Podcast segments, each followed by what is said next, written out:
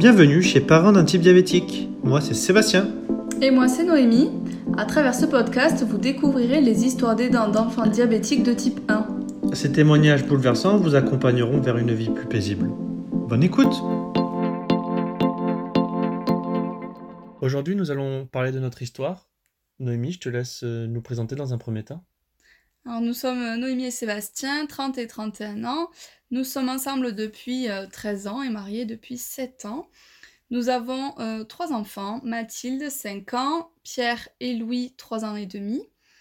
Nous avons décidé de faire ce podcast puisque Pierre est diabétique de type 1 depuis quelques mois et qu'on ne trouvait pas de témoignages rassurants de parents ou aidants d'enfants diabétiques. Donc on va vous partager déjà ici notre histoire. Donc Pierre, je vais juste parler du matériel. Aujourd'hui, il est sous pompe, il a toujours été d'ailleurs sous pompe, la MiniMed 640G. Et depuis peu, il a le capteur Enlite qui est directement connecté à la pompe via un transmetteur. Et maintenant Seb, tu vas nous parler de la découverte du diabète de Pierre. Alors en fait, c'était en décembre dernier, en 2019. Pierre n'avait pas encore 3 ans, et il est de février. On s'est aperçu du jour au lendemain qu'il réclamait à boire plus que d'habitude, que ce soit à la crèche, que ce soit le soir, pendant les repas. Et surtout, il se faisait pipi dessus alors qu'il était propre. Donc du coup, on a contrôlé pendant bien une semaine en s'apercevant que ça ne changeait pas. Et surtout, la veille du test, de l'amener chez le médecin, il avait réclamé 5 verres d'eau d'un coup pendant le repas. On s'est dit qu'il fallait aller voir le médecin pour faire des tests. Donc nous sommes allés le lendemain. Nous avons fait un test, une analyse de sang et une analyse d'urine. Et 2 heures après, le médecin nous a contactés pour nous annoncer qu'il fallait aller en urgence à l'hôpital parce qu'il y avait de fortes chances que Pierre soit diabétique. Donc nous nous sommes rendus sur place et il était bien diabétique. Et ça a été sur le coup une nouvelle dure à encaisser parce que c'est... On ne savait pas exactement ce qu'était le diabète, mais en plus, on savait aussi que ça pouvait engendrer donc, un changement de vie. Donc, dès qu'il est arrivé, on nous a dit « il y aura ça à faire ». On ne comprenait rien à ce qu'on nous disait. Le ça correspond à « on lui a mis un cathéter ». On nous a dit « il faudra le changer tous les 2-3 jours ». Voilà, ça a été un peu fait en rapidité, en urgence. Donc, vraiment... pesant au début, mais voilà, on a eu le temps d'encaisser la nouvelle et nous avons pendant 10 jours été formés à la vie en fait quotidienne et ce que engendre le diabète. Je pense que ces 10 jours ça sert à se former mais aussi à encaisser la nouvelle parce qu'il y a une psychologue qui était sur place, des diététiciennes pardon qui nous accompagne aussi pour nous former sur ce qu'est là où il y a des glucides, là où il n'y en a pas, et comment on fait en fait au quotidien pour les repas, pour gérer cette insuline que l'on doit administrer. 10 jours, je pense que c'est nécessaire au début, ça nous quand même nous apprend à vivre au quotidien avec ça. 10 jours, ça peut être peu en sortant. D'ailleurs, nous avons fait un essai au bout de 7 jours. Nous avons eu la permission pour le week-end de partir, de rentrer à la maison. C'était un peu stressant au début parce que beaucoup de choses à penser. Quoi faire quand il est en hyper, quoi faire quand il est en hypo, comment changer le cathéter. Voilà, vraiment beaucoup de questions au début. Mais je pense que la force qu'on avait, c'était qu'on était tous les deux. Et plutôt positif aussi pour faire en sorte que ce diabète ne nous embête pas et qu'on puisse vivre normalement. Là, ce qui était bien aussi, c'est que ayant un frère jumeau, Louis et Pierre en fait n'ont pas changé leur façon de vivre et le diabète s'est adapté à nous. Est-ce que tu pourrais nous parler de la vie d'après, c'est-à-dire à la sortie de l'hôpital, comment on a vécu ces moments jusqu'à aujourd'hui ? Alors dans un premier temps, quand on est sorti de l'hôpital, il a fallu trouver des infirmières libérales ou infirmiers d'ailleurs qui peuvent gérer Pierre à la crèche ou à l'école par la suite. Donc ça a été très compliqué puisqu'à l'époque la crèche où il était, elle était isolée, il n'y avait pas beaucoup de passages d'infirmiers à cet endroit-là, donc les cabinets ne voulaient pas aller jusque-là puisque ça demandait un contrôle plutôt de la glycémie à 10h, à midi, à 14h et à 16h. Et je précise quand même parce que c'est important que dans cette crèche, il y a une infirmière qui est présente en permanence ou quasiment en permanence. Et juste pour dire que c'est pas parce qu'il y a une infirmière qui est à la crèche qu'en fait on n'a pas besoin d'infirmière libérale parce que l'infirmière de la crèche elle avait peur de s'en occuper, elle appréhendait et elle ne voulait pas changer son planning pour s'occuper de Pierre. Voilà, ça a été un peu compliqué au début à mettre en place. On a quand même trouvé des solutions, on a trouvé une infirmière puisque c'était sur le principe que de janvier à juin. Après, il y a eu le Covid qui a fait que ça n'a pas duré longtemps, mais l'infirmière devait s'en occuper que jusqu'à juin, puisqu'ensuite, il rentrait à l'école en septembre. Donc, on a quand même trouvé quelqu'un qui a bien voulu s'en occuper, qui gérait déjà des enfants diabétiques, donc elle connaissait, elle était formée. Donc nous, on est suivis par l'hôpital des enfants Purpan à Toulouse, et elle suit tous les ans les formations qui sont données aux infirmières. Donc, on était rassurés. Ensuite on a dû mettre en place le PAI avec la crèche ou avec l'école derrière, c'est pareil, donc rencontrer le médecin de la crèche ou le médecin scolaire pour le valider, sensibiliser tout le personnel, que ce soit enseignant ou là je vais parler pour l'école, ATSEM et les animateurs Claé, il faut que tout le monde soit sensibilisé au diabète, il faut que les cantines sache comment procéder pour Pierre. Donc nous on fournit une balance, toutes les semaines on doit donner les grammages de glucides que Pierre va déjeuner et avec du coup le poids. Par exemple pour les pâtes on va donner 100 g de pâtes, on va calculer 30 g de glucides. Donc l'école a l'information sur le poids des aliments glucidiques qu'il doit manger. Et les infirmières libérales, elles ont l'information sur les glucides parce que nous on rentre les glucides sur la pompe, les glucides en fait à mettre sur la pompe pour qu'il ait l'insuline derrière qui corresponde à l'absorption de ces glucides. Je ne sais pas si c'est très clair. Voilà pour tout ce qui est scolaire. Autre chose aussi, le scolaire, ce qui peut être un peu délicat au départ, c'est tout ce qui est adaptation du basal, donc l'insuline qu'il a en permanence sur la journée, qui peut faire des épisodes d'hypoglycémie, notamment quand les enfants font du sport, quand ils sont en salle de motricité, quand ils sont à la récréation, etc. etc. Et donc en début d'année scolaire ou de crèche, il faut changer ce basal qui est différent que quand l'enfant est avec nous en vacances. Peu importe ce qu'on fait pendant les vacances, à l'école, l'enfant bouge quand même vraiment beaucoup. Donc ça, c'est à adapter toutes les semaines et en permanence ce basal pour éviter les hypoglycémies.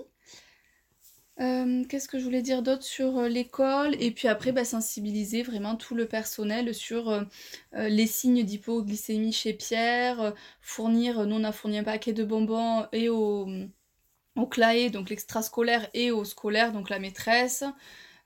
Pour les anniversaires par exemple, qui sont organisés aussi sur place, dire oui il peut manger ce qu'il veut, il faut juste bien quantifier.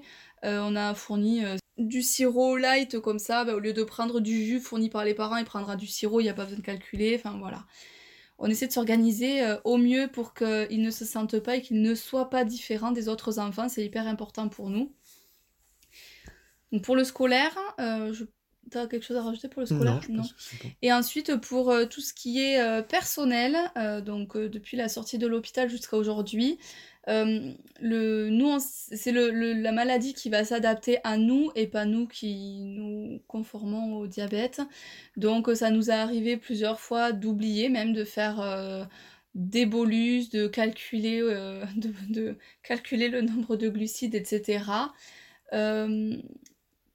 Par contre, ça demande de l'organisation quand même et de la rigueur, notamment pour faire les changements, comme disait Seb, du cathéter à faire tous les 2-3 jours. Donc on a décidé, nous, de changer le cathéter à des jours fixes, comme ça on est sûr de ne pas oublier.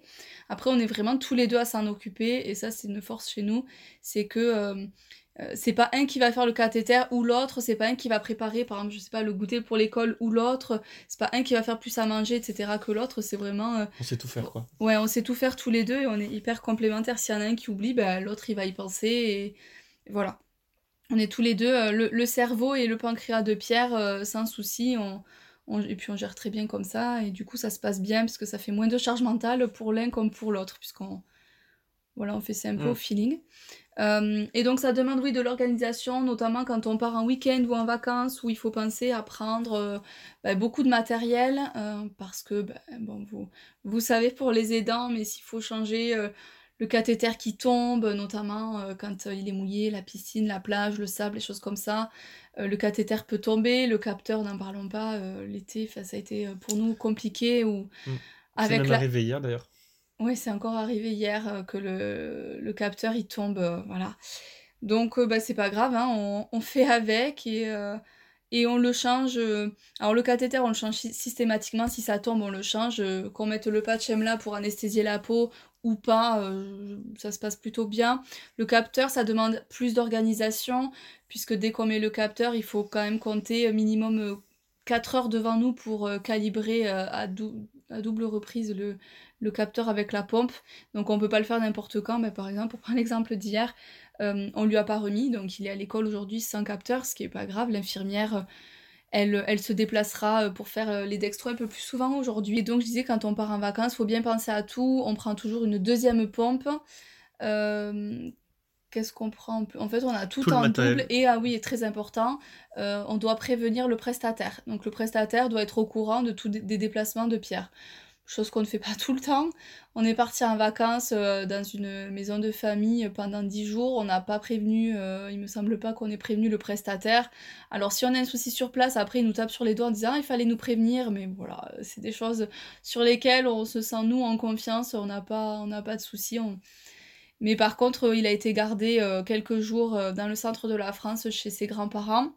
Et là, par contre, on a dû mettre en place vraiment un suivi avec le prestataire du lieu des grands-parents qui a fait un vrai suivi. Et ça, c'était super. Donc ça, c'est important, c'est vrai, quand il est gardé. C'est que le prestataire, donc de chez nous, Toulouse, a prévenu le prestataire du centre de la France. Et le prestataire du centre de la France a pris contact avec l'infirmière que moi, j'avais trouvée, qui viendrait faire les changements de cathéter. Et elle a formé, le prestataire est venu former l'infirmière sur la pompe, sur un petit rappel du diabète, etc. Puisque l'infirmière ne suivait pas d'enfants diabétiques, donc elle ne connaissait pas le diabète de type 1. Enfin, elle connaissait, mais elle ne savait pas comment le gérer au quotidien. Donc ça, c'est super que les prestataires... Enfin, il y a un vrai suivi du prestataire, nous on le vit comme ça. Un vrai suivi du prestataire ici, un vrai suivi si il va chez les grands-parents, s'il est gardé chez l'oncle, la tante, enfin peu importe, il y a vraiment un vrai suivi et c'est bien, on se sent hyper entouré. Et ça, je l'ai pas dit encore, mais à l'hôpital de Toulouse, il y a une association qui a été fondée par des membres du personnel du service diabétologie de Purpan. Donc il y a diabétologues, infirmiers, diététiciens qui sont présents sur cette association et qui nous aident vraiment au quotidien quand on a besoin, notamment pour mettre en place les PAI. Donc il suffit qu'on appelle l'association qui s'appelle Enfance, Adolescence, Diabète.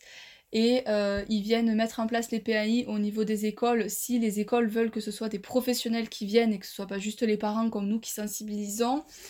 Il y a des journées organisées de rencontres avec d'autres parents d'enfants diabétiques, avec d'autres enfants diabétiques du même âge que notre fils. Il y a des cours de cuisine en partenariat avec l'atelier des chefs qui sont mis en place, où on apprend à cuisiner, puis ensuite on doit deviner le nombre de glucides du repas. Enfin, il y a quand même pas mal d'activités qui sont proposées et c'est vachement bien. On se sent pas du tout... Enfin, nous, on s'est jamais senti seul, on s'est jamais senti démunis face à ça. C'est pas quelque chose qui... qui nous a, hormis vraiment les premiers jours, mais sinon c'est pas quelque chose qui nous stresse au quotidien. On vit bien comme ça, et c'est vrai que c'est pour ça aussi qu'on a voulu mettre en place ce podcast, c'est que des témoignages, autant des témoignages pas qui font peur, mais comment dire, plutôt stressants et de parents inquiets, choses comme ça, on a tendance à en trouver. Autant des témoignages de personnes au contraire pas stressées, rassurantes, des choses, on a plus de mal à en trouver. Donc c'est pour ça qu'on met ça en place pour dire que non, vous n'êtes pas seul, et oui, on est plusieurs à bien le vivre, il n'y a pas de souci, et c'est ok s'il a un hypo, c'est ok s'il a un hyper, on s'adapte, on fait avec, et on vit très très bien comme ça.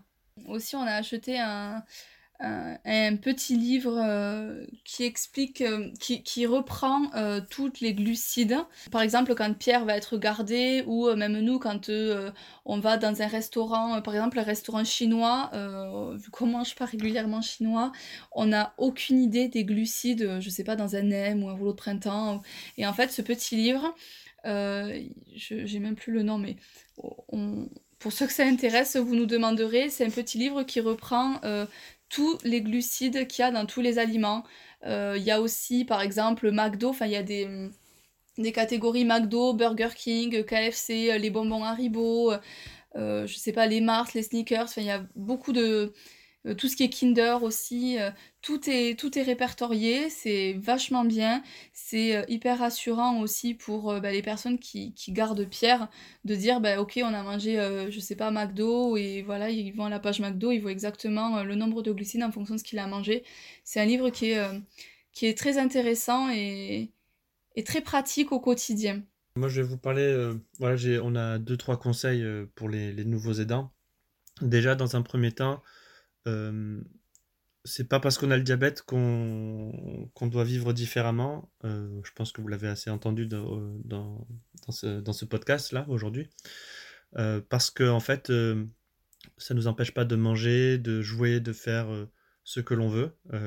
Nous avons 3 enfants, donc on vit comme 3 enfants qui n'ont pas le diabète, c'est-à-dire que peu importe l'activité, si à goûter, si on a envie de faire quelque chose, on se prive pas, on le fait. Donc c'est vraiment le premier conseil, c'est de ne pas s'arrêter de vivre, et de continuer comme si de rien n'était. Et ne pas se focaliser sur le diabète. Oui. Donc ça revient à dire qu'en fait le diabète, il s'adapte plus à nous que l'inverse.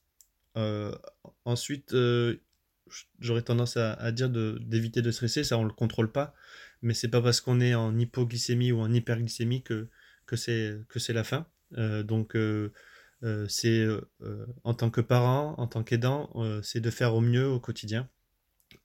Si ça marche pas aujourd'hui, ça marchera demain.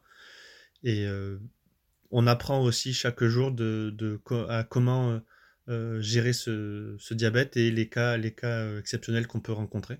Par exemple, hier, comme on disait, on a le capteur s'est enlevé. Il arrive que le cathéter s'en aille aussi. On s'adapte, on y arrive toujours dans tous les cas. Et puis, on fait en sorte que l'enfant ne se sente pas stressé aussi pour pouvoir vivre le plus sereinement possible. Et aussi, moi, je voulais rajouter qu'il ne faut pas culpabiliser. Et je sais que grand nombre de personnes culpabilisent sur les courbes. La courbe, elle n'est pas parfaite, c'est normal. Et il y a un jour, elle sera parfaite, le lendemain, elle ne le sera pas. Et pourtant, on aura fait la même chose, même s'il mange tout pareil, qu'il a les mêmes activités, on ne gère pas forcément ses émotions, et il y a des choses, je pense que tout le monde l'a appris à l'hôpital, ou en tout cas j'espère, que l'hyperglycémie, on ne peut pas forcément la contrôler, enfin on ne la contrôle pas, l'hyperglycémie, hormis si on s'est trompé dans les bolus, etc. Mais sinon, au niveau de tout ce qui est émotionnel, ça joue vachement sur les glycémies, et voilà, c'est juste, ouais. On ne culpabilise pas sur les courbes, et nous on est très très détachés sur les courbes, on voit les courbes, ok, ouais. C'est peut-être pas très bien, mais c'est comme ça, on le vit mieux comme ça que si on s'acharnait sur lui, et même pour lui, puisque, on l'a dit, mais comme il a un frère jumeau, c'est vrai qu'ils sont... Pour nous, c'est hyper important que les 3, mais même Mathilde, puisqu'ils sont quand même tous les 3 tout le temps ensemble, c'est hyper important qu'on ne soit pas plus sur Pierre que sur les autres. Voilà, on vit comme ça, au jour le jour. Merci de nous avoir écoutés. Et à bientôt. À bientôt.